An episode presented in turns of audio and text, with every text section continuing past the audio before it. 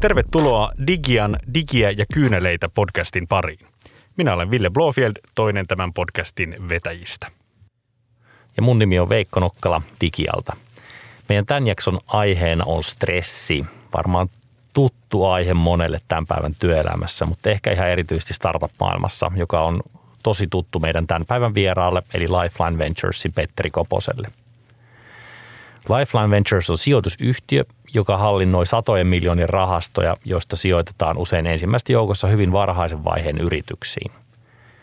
Koponen itse oli muun muassa ekojen joukossa sijoittamassa pelifirma Supercelliin. Miten startup-sijoittamisen kultasormeksi tituulerttu Koponen hallitsee stressiä? Onko toisten rahojen sijoittaminen riskialttiisiin kohteisiin stressaavaa? Yleensä nämä Lifeline, Lifeline Venturesin sijoituskohteet on ollut nimenomaan tämmöisiä kansainvälisiä teknologia-alan kasvuyrityksiä. Kysytään, miten Koponen näkee stressinhallinnan roolin startup-maailmassa, jossa haetaan yleensä isolla riskillä isoja voittoja. Onko stressi aina huono asia vai voisiko sitä oppia kääntämään jotenkin myös positiiviseksi voimaksi ja miten? Tervetuloa Digi- ja Kyyneleitä podcastiin Lifeline Venturesin Petteri Koponen. Kiitos, hauska olla täällä teidän vieraana. No, meillä on tässä tapana, että vieraat esittelee tässä jaksoaluksi aina jonkin teoksen, biisin, tekstin tai jonkun muun asia, joka liittyy tähän jakson tunteeseen, eli tällä kertaa stressiin. Mikäs teos sulla, Petteri, meille onkaa stressin tai stressihallinnan ytimestä? No meillä on ollut tällainen ehkä jopa hieman, hieman äh, koominen intohimo Reino Lehväslaihon kirjoihin. Ja Lehväslaihohan on tällainen vanhan polven sotaveteraani ja sotakirjailija, joka kirjoittaa hyvin suorasukasta tekstiä. Ja, ja tota, miten nämä liittyy stressihallintaan on se, että, että, että me aina verrataan tilannetta näihin Lehväslaihon kirjojen päähenkilöihin ja todetaan, että ei tämä niin hirveän, hirveän stressaavaa ole. Ja tota, mä otin tällaisen teoksen esimerkiksi kun Poventsan korpit. Siis Lehväslaihon kirjat on melkein kaikki samanlaisia. Ne kertoo joko sisseistä tai panssarimiehistä, että siinä ei tarvi hirveästi jännittää, että mitä, mitä on. Ja Lehväslaihohan on jo edes mennyt, että näitä ei tule enempää, mutta tästä Poventsan korpit-kirjasta saa ehkä hyvän kuvan, jos mä luen tästä lyhyesti sen takakansi tekstin. Vienanmeren kanava elokuussa 1943. Hermoja kuluttava asemasota saa äkkiä rajun käänteen. Vapaaehtoisista hurjapäistä koottu sissikomppania saa tehtäväkseen väkivaltaisen tiedustelun ja suuren huoltotukikohdan tuhoamisen, mutta vihollinen ei ole yllätettävissä. Se tekee ensimmäisen vastaiskun jo ennen kuin operaatio on päässyt vauhtiin. Sisseille ei tule ilmaiseksi yksikään voitto. Partiot iskevät yhteen korven hiljaisuudessa – tai käsikranaattikuurojen piiskatessa ja urkutykkien soidessa. Tai ratkaisut tehdään mies miestä vastaan pistin taistelussa, jossa ei ole kuin kaksi vaihtoehtoa, tappaa tai tulla tapetuksi. Kumpikin vaihtoehto kelpaa Poventsan korpeille. Onko tässä, vähän, onko, onko tässä viehätyksessä vähän jotain samaa, kun meillä on, mulla on joidenkin työkavereiden ja kavereiden kanssa tämmöinen tapa vähän niin kuin paljastaa semmoisia first world problems niin kuin tunteita työtöissä, että kun joku, valittaa jostain niin kuin oikein hankalasta palaverista tai, tai hankalasta yhteistyökumppanista, niin sille sanotaan, että onko tämä nyt sun raatteen tie sitten? Että. No, no vähän joo, vähän ehkä samaan, samaan henkeä.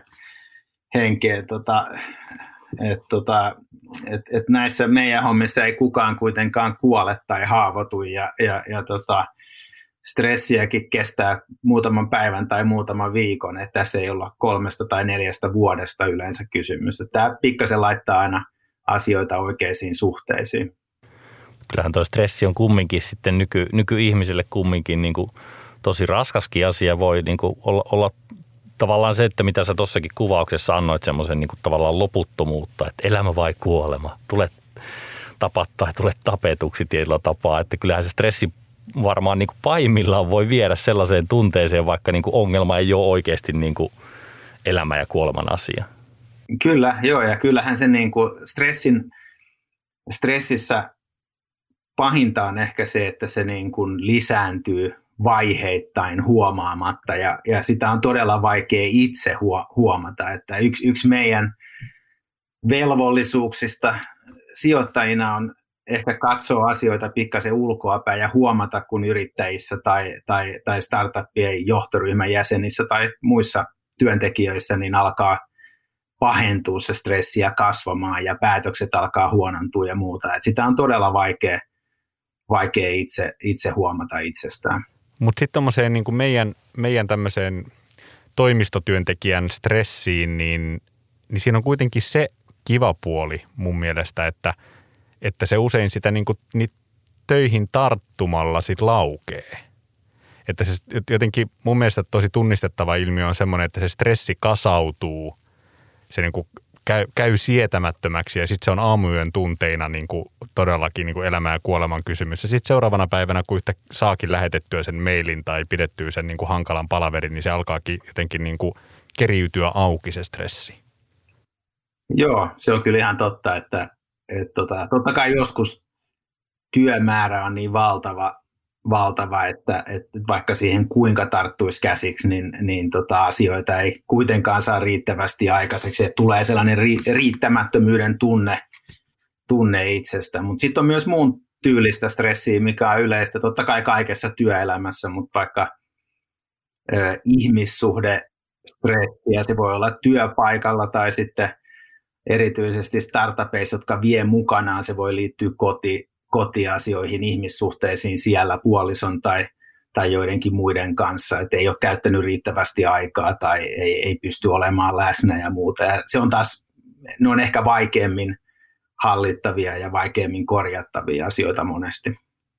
Tai sitten sen miettii jotain niin kuin startupin perustajaporukkaa, niin nehän tavallaan se on, se on niin kuin hyvin tiivis veljes- tai sisarusporukka sisarus niin kuin jengi, jonka täytyisi jaksaa toistensa naamoja hyvin intensiivisesti niin kuin ensimmäiset viisi tai seitsemän vuotta ennen kuin voi unelmoida siitä exitistä, niin siinä, siinä niin kuin sisäiset ihmissuhteet voi joutua koetukselle ihan siinä työtiiminkin kesken.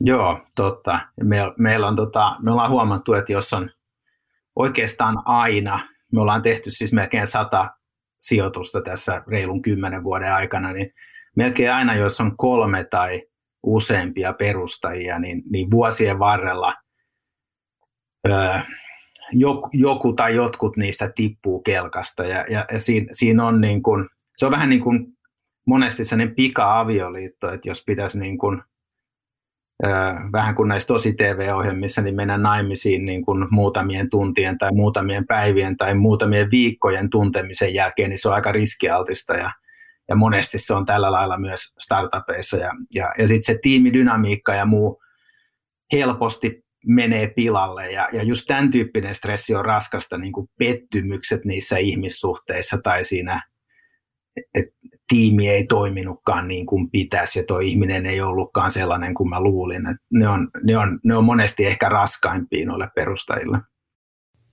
Miten ollaanko me jo toisella tuotantokaudella Veikon kanssa päästy mihin kohtaan meidän ihmissuht, ihmissuhteen kaarella ja stressissä. Stressittömämpää tämä ehkä on ehkä. tänä päivänä kumminkin, ehkä. että eteenpäin ollaan menty. Sä oot Petteri tota, sun uran aikana ö, perustanut ainakin viisi yritystä ö, käsikirjoitukseni mukaan.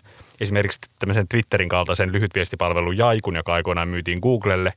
Ja tällä hetkellä siis vedät Life, Lifeline Venturesia, joka pyörittää satojen miljoonien rahastoja.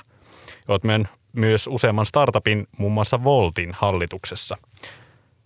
Kun näet, tätä luettelee tällä tavalla, niin tietysti kuulostaa siltä, että sä oot tehnyt ja, ja teet edelleen paljon ja oot hirveän monessa mukana. Niin aloitetaan nyt siitä, että, että miten sä kuvaisit sun niin kuin oman, oman storin näkökulmasta, että millaista roolia stressi on näytellyt sun työuralla?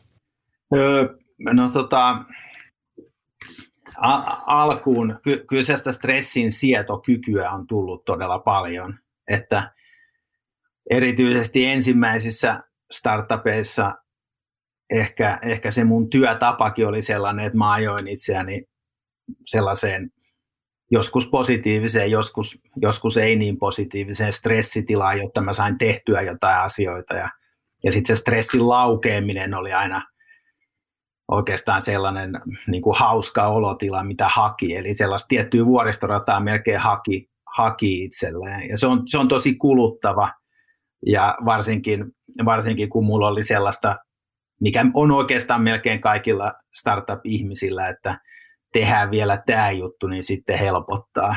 Ja ratkaistaan tämä ongelma ja sitten sit helpottaa. Ja, ja se, on, jo, se on vähän sellaista itselleen valehtelua ehkä, että et, et, et menee firmalla hyvin tai huonosti, niin niitä ongelmia tulee ja, ja, ja, ja melkein ne on aina sitten vaan isompia, mitä pidemmälle, pidemmälle pääsee.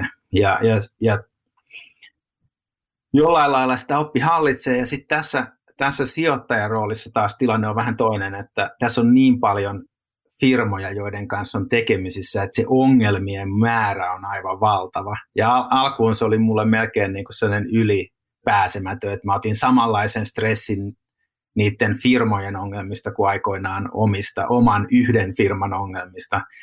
Mutta että onneksi, onneksi ihminen mukautuu ja, ja, ja mä oon oppinut ehkä käsitteleen tätä enemmän sen pelin kannalta ja että hei, tämä on vaan, tää on vaan bisnestä, nämä on vaan firmoja, mietitään miten voitetaan tämä peli ja sitten vielä pidentämällä sitä horisonttia sillä, että ei ole nyt kuukaudesta eikä edes yhdestä vuodesta kiinni, vaan tässä mennään 5-6 vuotta, ehkä 10 vuotta, että se, että se sellainen tehdään tämä, niin helpottaa mentaliteetti on, on, pakko, on ollut pakko saada vaan karsittua pois.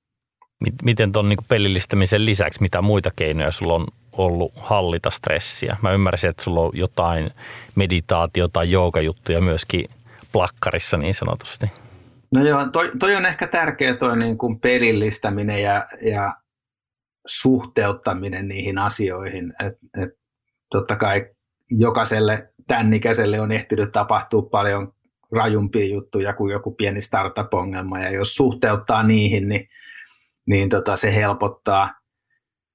Sitten on toi fyysinen puoli, että et joskus mun uralla, kun mun olisi periaatteessa pitänyt olla todella stressaantunut ja oli oikeasti isoja, isoja bisneshaasteita ja, ja muita, niin mä, mä aloin käymään joogassa, siis ihan harrastus, mitä mä en ikinä kuvitellut, että mä olisin voinut harrastaa tai tullut harrastaa ja, ja kävin aika ahkerasti jopa neljä-viisi kertaa viikossa joskus ja mä en ole ikinä ollut niin stressitön.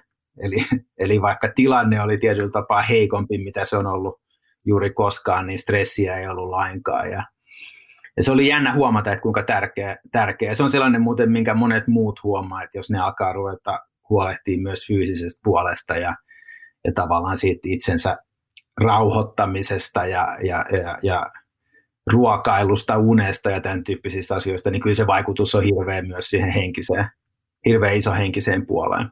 Miten se niin kuin Vienanmarilla 4-3, niin siellä ei varmaan joogaa paljon ollut tarjolla niin sanotusti, mutta fyysistä rasitusta oli, että kuinka paljon sä luulet, että se on sitä niin kuin rauhoittumista ja fyysistä rasitusta tavallaan, että kumpaa se on ehkä enemmän sitten, mikä auttaa sen stressihallinnassa? Se ihan perus, perusliikunta, siis tämä, esimerkiksi tämä jooga, missä mä kävin, kävin aikoina ja käyn silloin tällöin vieläkin, niin siinä ei ole mitään henkistä puolta, ei mitään mietiskelyä tai ei, ei oikeastaan edes mitään meditointia. Sä vaan skippaat sen puolen siitä.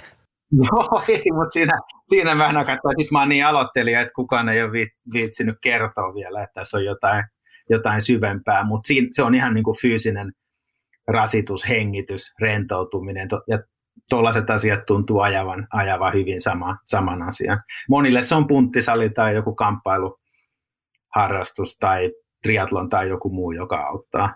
Musta tuntuu, että puhutaan tässä koko ajan niin kuin tavallaan sen stressin minimoimisesta tai silleen hallitsemisesta. Mutta mitä sä ajattelet, onko tai näet sä, että onko stressissä voisiko se nähdä myös positiivisena tilana tai positiivisena voimana? Pystyisikö sitä käyttämään niin kuin ikään kuin driverina?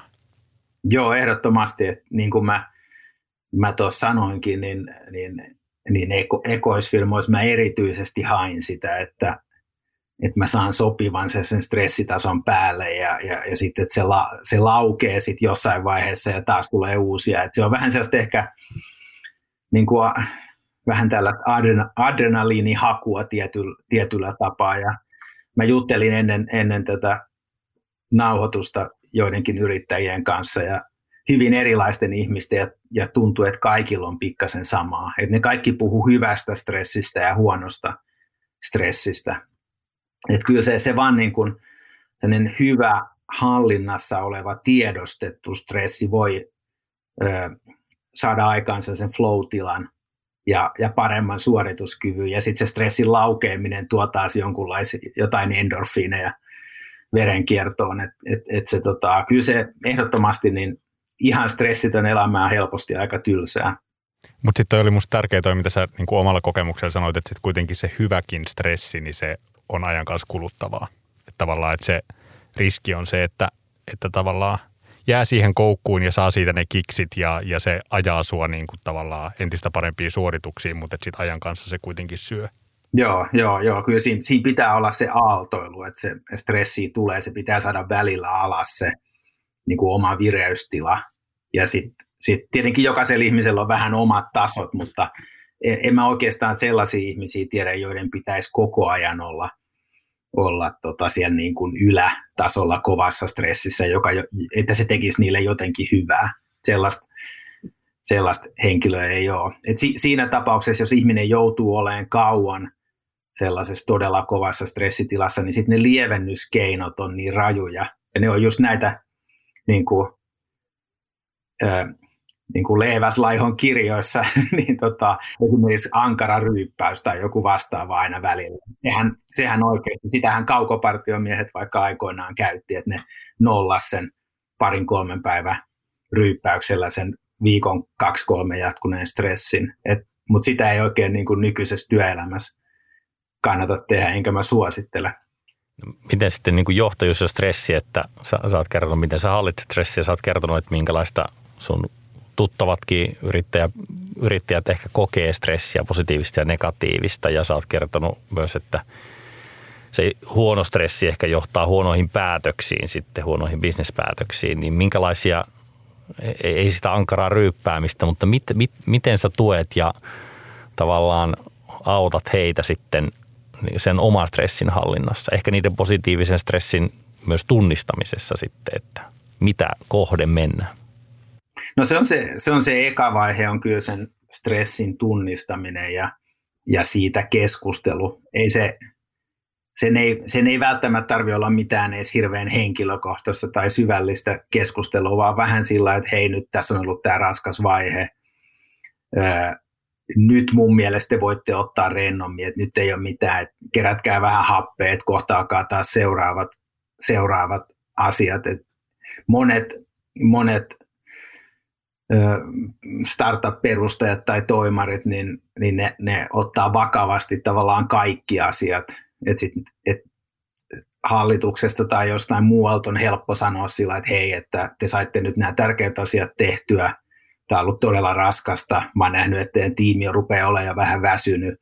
Nyt nämä seuraavat asiat, minkä kanssa te nyt tällä hetkellä painitte, ei ole niin tärkeitä, että ottakaa – jos näin myöhästyy viikolla, niin sille ei ole niin väliä, tai kahdella viikolla, että ottakaa vähän rennomia kerätkää happeet.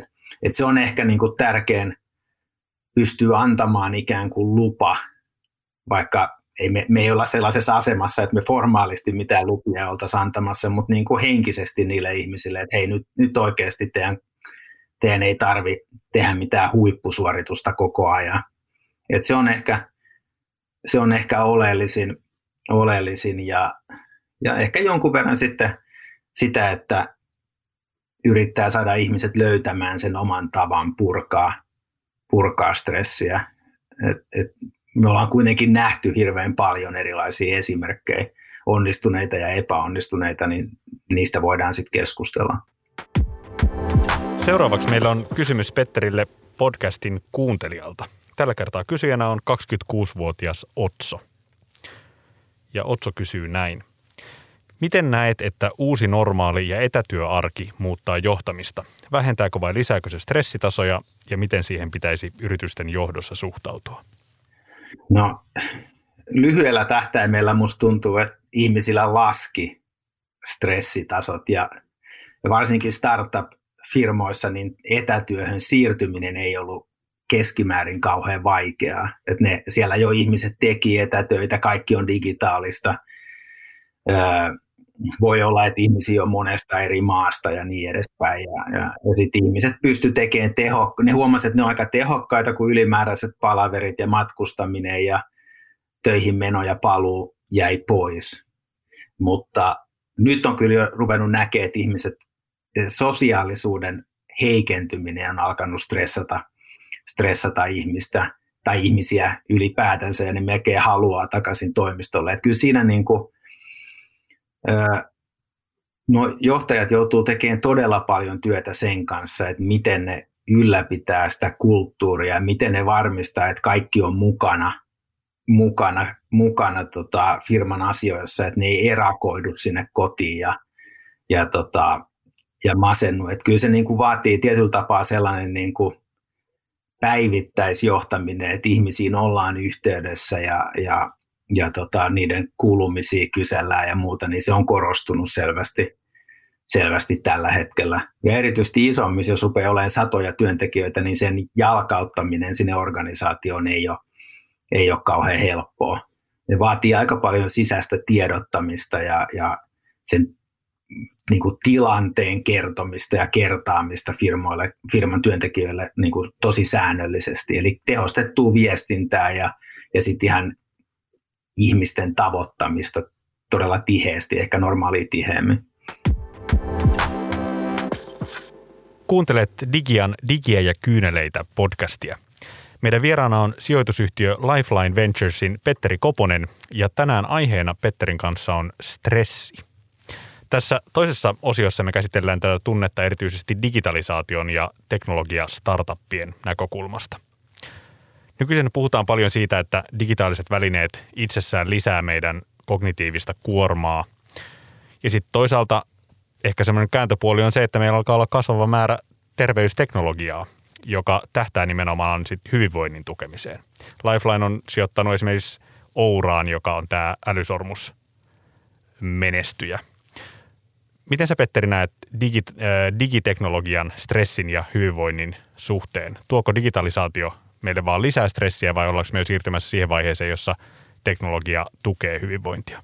No sekä että kyllä se, kyllä se on hankalaa, että, että ehkä niin kuin pahin, pahin stressin lisäämiskeksintö on inboxi. Se on niin kuin, joku kommentoi, että se on koko maailmalle avoin to-do-lista – ja, tota, ja, ja sen niin kuin inbox zero-tyyppiset hankkeet ja muut, niin jotenkin tuntuu, että ne aiheuttaa ihmisille enemmän stressiä, stressiä kuin se tehokas viestintä, viestintä sitä vähentää. Et tota, et kyllä siellä on paljon some, some, jos mä nyt olin ikään kuin alkuvuosista tai alkukuukausista lähtien mukana, niin kyllä sekin, sekin on niin kuin helposti sellainen lisää stressin, stressin tuoja. Nyt mä puhun ainoastaan työelämästä enkä, enkä pelkästään enkä mistään niin kuin vapaa-ajan, vapaa-ajan haasteista.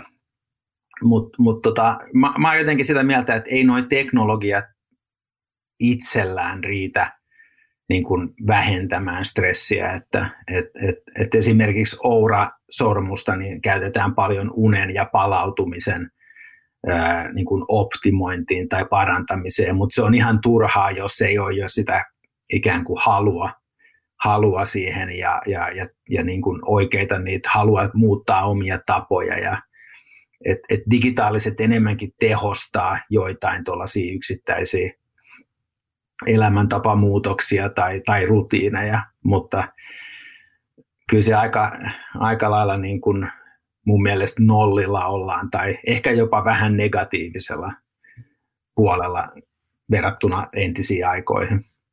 Eli digitalisaatio saattaa lisätä stressiä. Onko näin? Joo, on, on siinä jotain sellaista, niin kuin, en mä tiedä, onko mä tullut vanhaksi, mutta, mutta jotain sellaista, joka se on kuitenkin niin erilaista kuin meidän geeneihin on viimeisen 50 000 vuoden aikana ohjelmoitu.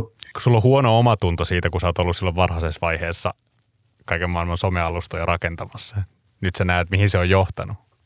Itse asiassa pikkasen kyllä, ja Jyri Engeström, kenen kanssa mä ää, perustin aikoinaan Jaiku, niin tuntuu, että Jyrillä on vielä huonompi omatunto. Että, et, tota, et kyllä se, et on, siellä on niin paljon erilaisia lieve, lieveilmiöitä kuitenkin, että tässä on vähän niin kuin sä puhuit tuossa aiemmin siitä tehostetusta viestinnästä, mitä yrityksen johdon pitää tehdä käytännössä näinä aikoina tietyllä tapaa, niin se on vähän niin kuin just vaikea, että mitä se tehostettu viesti sitten on, ettei se ole liikaa, että kun joka kanavasta tuuttaa, niin kuin on tiimisiviestejä ja sähköposteja ja Zoom-linkkejä tulee viuhuu joka suunnasta, niin mikä aiheuttaa sitten, mikä tehostettu viesti on jo stressiä aiheuttavaa? Niin, se, joo, se on ihan totta, että, että esimerkiksi Slack, joka on ehkä e-mailiakin pahempi stressin, stressin aiheuttaja. Toisaalta jotkut tuntuu tykkäävän, tykkäävän siitä paljonkin, mutta, mutta se on totta, että noista kanavista puskee viestiä todella paljon ja, ja, ja jos, jos se niin kuin informaatiotulvan hallinta ei ole kunnossa, niin kuka tahansa stressaantuu, stressaantuu siitä. Et ehkä sellainen niin kuin laadukas viestintä stressaa vähemmän. Et jos, se on, jos se on mietitty huolella ja se on niin hyvä laatusta, että ihmiset oikeasti haluaa kuunnella. Se ei ole sillä että nyt kaikkien on pakko kuunnella toimitusjohtajan kahden tunnin maanantai-katsaus, vaan, vaan jos, jos haluaa, niin pystyy osallistumaan johonkin tiiviiseen, hyvin laadittuun niin kuin, ö, katsaukseen, missä voi esittää kysymyksiä ja muuta. Että, et aikoinaan, kun mä olin Googlella pari vuotta töissä, niin siellä oli todella hyvin tehty, tehty toi, että vaikka se oli jo silloin 20 000 ihmisen firma ja nykyään vielä paljon isompi, niin siellä oli aika hyvin sellainen tunne, että ne perustajat ja, ja, ja Erik Schmidt oli silloin toimitusjohtaja ja, ja se johtoryhmä oli niin kuin tosi hyvin läsnä. Et tuntui, että et yllättävän usein oli jotain all hands-tilaisuuksia tai jopa pienempiä tilaisuuksia, missä pystyi suoraan esittämään kysymyksiä ja muita. Et ja siellä vi- pystyttiin viestimään aika vaikeistakin asioista. Et se oli korkealaatuista, että ei missään tapauksessa sellaista, joka olisi lisännyt stressiä, vaan päinvastoin. No miten sitten digitalisaation myötä, kun automaatio tulee ja monia arkirutiineita aletaan töissä tekemään sitten niin kuin robottien ja digitalisaation jonkun muun toimesta niin sanotusti, ja ihmistä alkaa keskittyä sitten korkeampaan ajatteluun ja luovuutta vaativaan työhön, niin miten tämmöinen niin kuin työ, työn murros, muutos kohti ajatustyötä, miten se vaikuttaa sun mielestä stressiin? No kyllä se, se vähentää mun mielestä. Et itse asiassa se, mitä me ollaan huomattu tapahtuvan aika paljon ja mikä on yksi meidän sijoitusteeseistäkin on tällainen tietynlainen niin kuin työn johdon tai keskijohdon automatisoi, automatisoituminen. Eli, eli ei, työ ei muutu pelkästään ajattelutyöksi, vaan kyllä se niin kuin suorittavaakin työtä on aika paljon, mutta et suorittavaa työtä monesti, monesti johdetaan koneellisesti. Ja joku voi ajatella, että tämä jotenkin, että tämähän on ihan painajaismaista, että jos niin kuin tietokone vaan niin kuin puskee eteenpäin ja voihan se pahimmillaan sellaista ollakin. Mutta parhaimmassa tapauksessa se on niin kuin sellainen apuväline.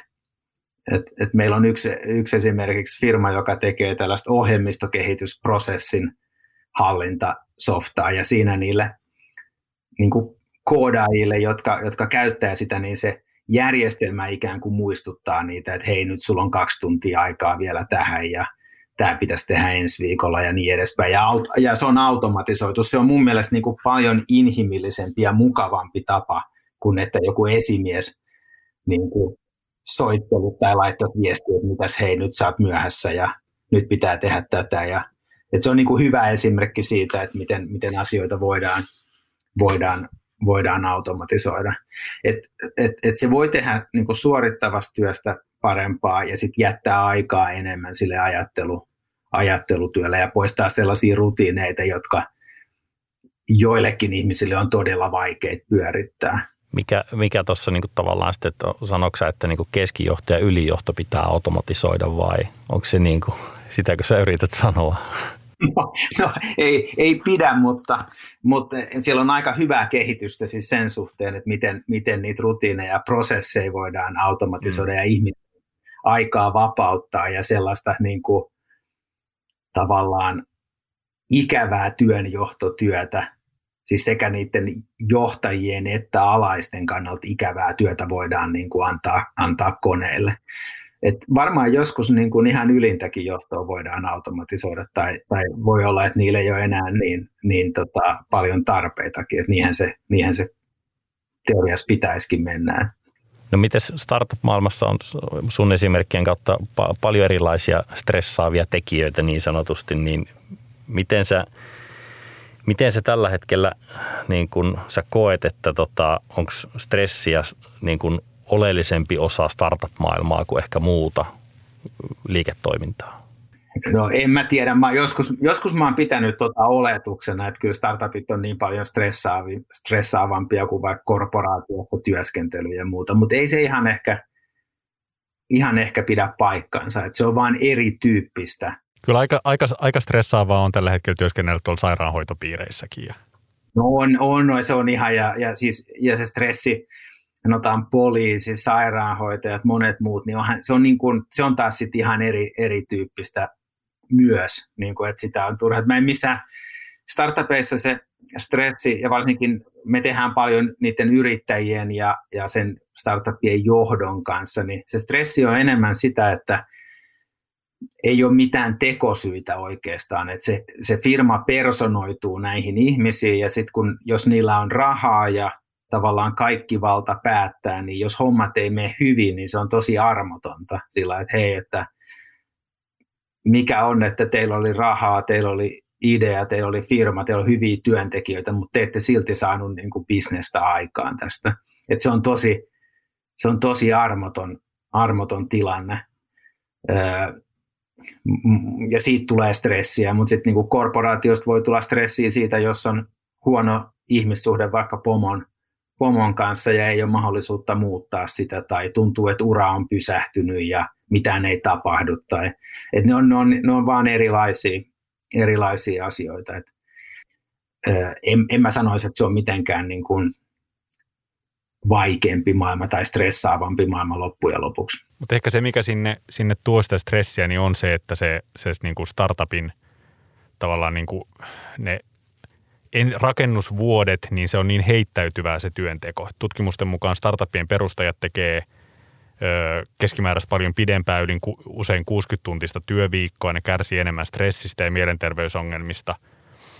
Miten sä sanoisit, niin kun, kun ylipäätään kai, eikö nyt ajatella no laajassa mitassa, että Pohjoismaissa jotenkin tämä tämmöinen niin work-life balance on, on jotenkin kohillaan paremmin kuin monessa paikassa maailmassa, niin onko startup-maailma täällä jotenkin terveempi kuin vaikka Piilaaksossa? No on se varmaan Piilaaksoon verrattuna.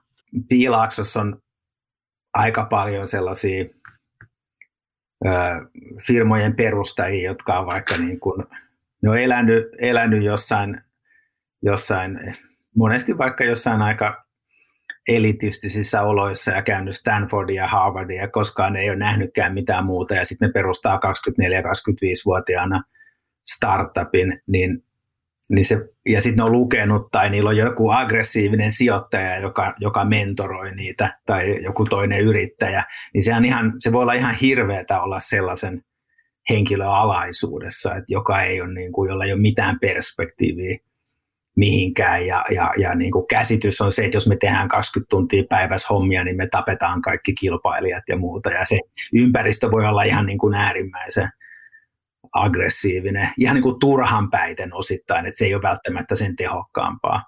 Että kyllä niin kuin Pohjoismaissa on järkevämpää, täällä on ehkä ihmiset on nuorempana kypsempiä, mutta työmäärät on totta kai keskimäärin aika isoja.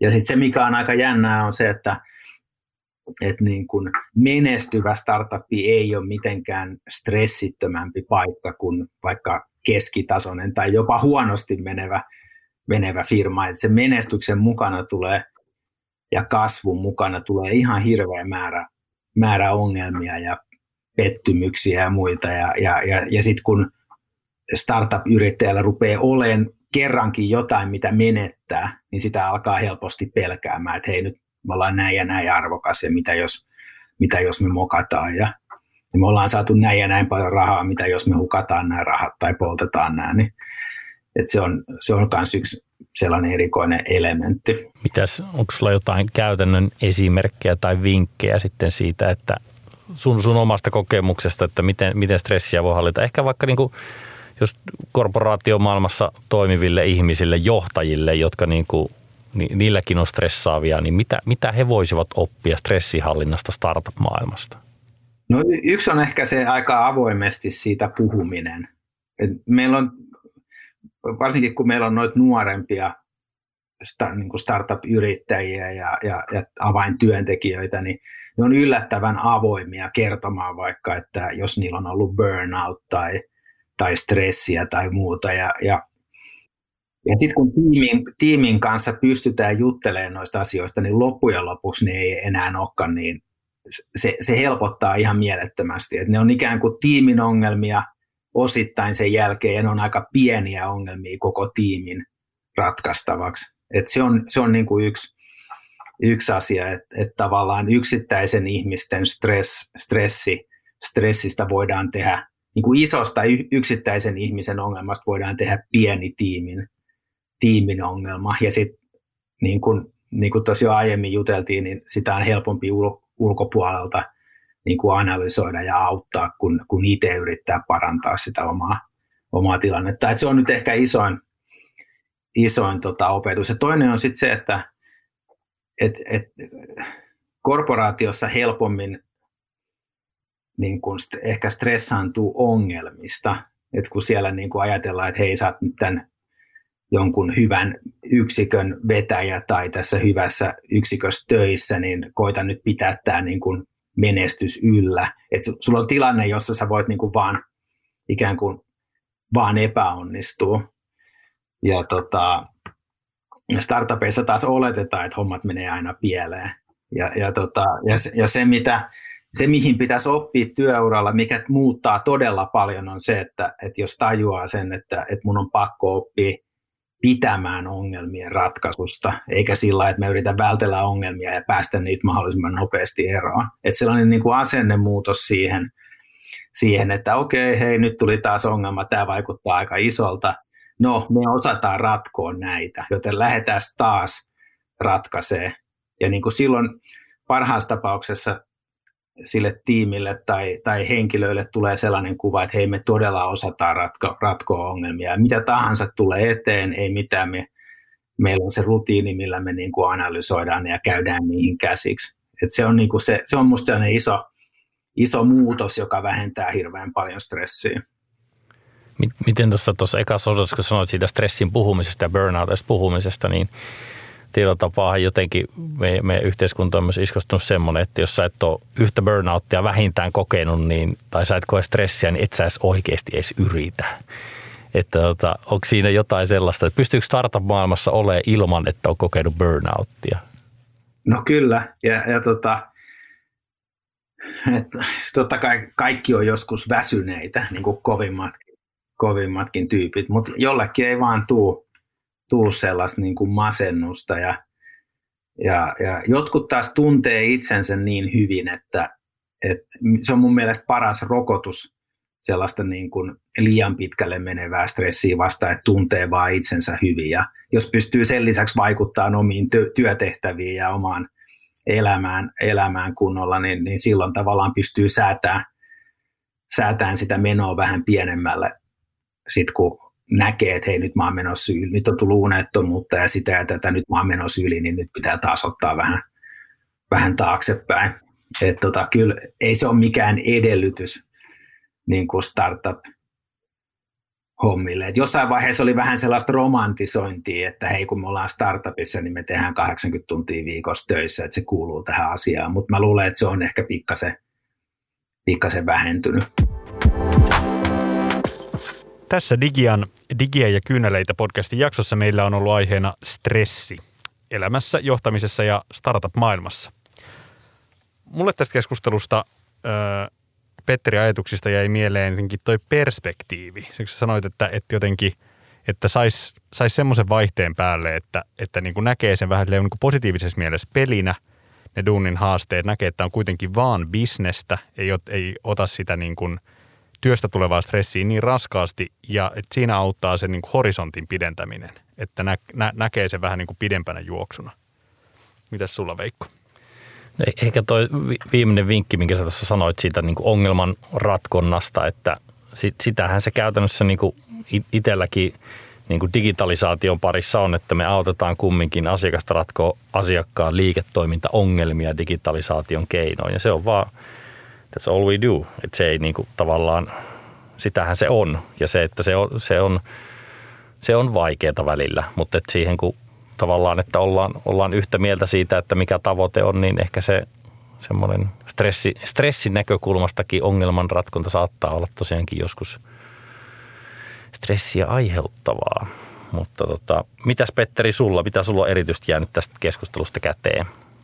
No uutena mä rupesin miettimään ehkä osittain noiden teidän kysymysten vuoksi sitä, että kuinka paljon, tota, ensinnä sitä, että, että meidän pitäisi ehkä pystyy menemään niin kuin niissä meidän organisaatioissa, niin startupeissa ikään kuin kaikille tasoille pohtimaan noita. Nyt me tehdään tosi paljon vaan, vaan perustajien, vaan niin kuin johtoryhmän kanssa.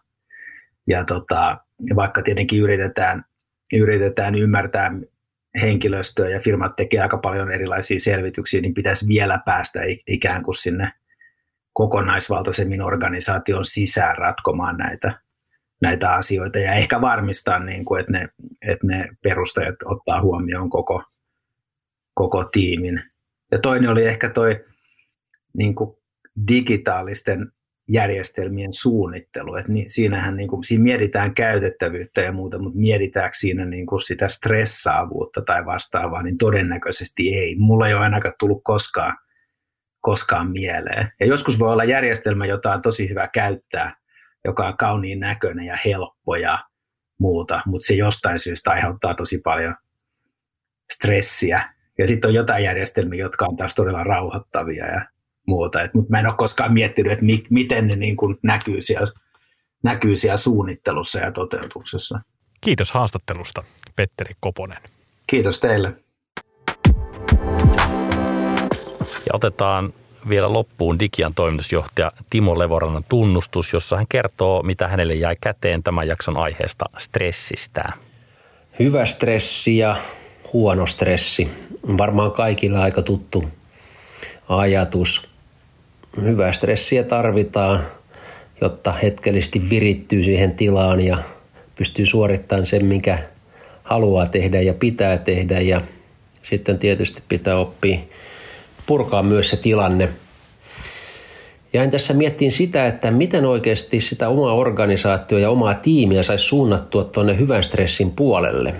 Tietysti tässä on varmaan se, että ollaan hyvin lähellä niitä alaisiakin, että osataan nähdä, ettei se stressi pääse hiipuun ihmisiin salakavalasti ja hitaasti sisältä päin. Ja toisaalta taas kun miettii kokonaista yritystä, niin kyllä sen viestinnän rooli tässäkin tuli aika vahvasti esille, että miten tehokkaasti ottaa sen yhteisöllisyyden haltuun, kun käytössä on vain digitaaliset kanavat ilman, että siitä tulee stressaavaa digitaalista saastaa. Että se on todellinen taitolaji. Sitten jos vielä oppis oikeasti rakastaan sitä ongelmanratkaisua, ja se on oikeastaan se mindset shifti, mielentilan muutos, mikä pitää saada aikaa, että – se itse sellaisenaan mielestäni se jo vapauttaa paljon ja, ja kun sen hengen saa päälle koko porukkaa, niin sellainen organisaatio ei halvaannu vaikeammassakaan tilanteessa.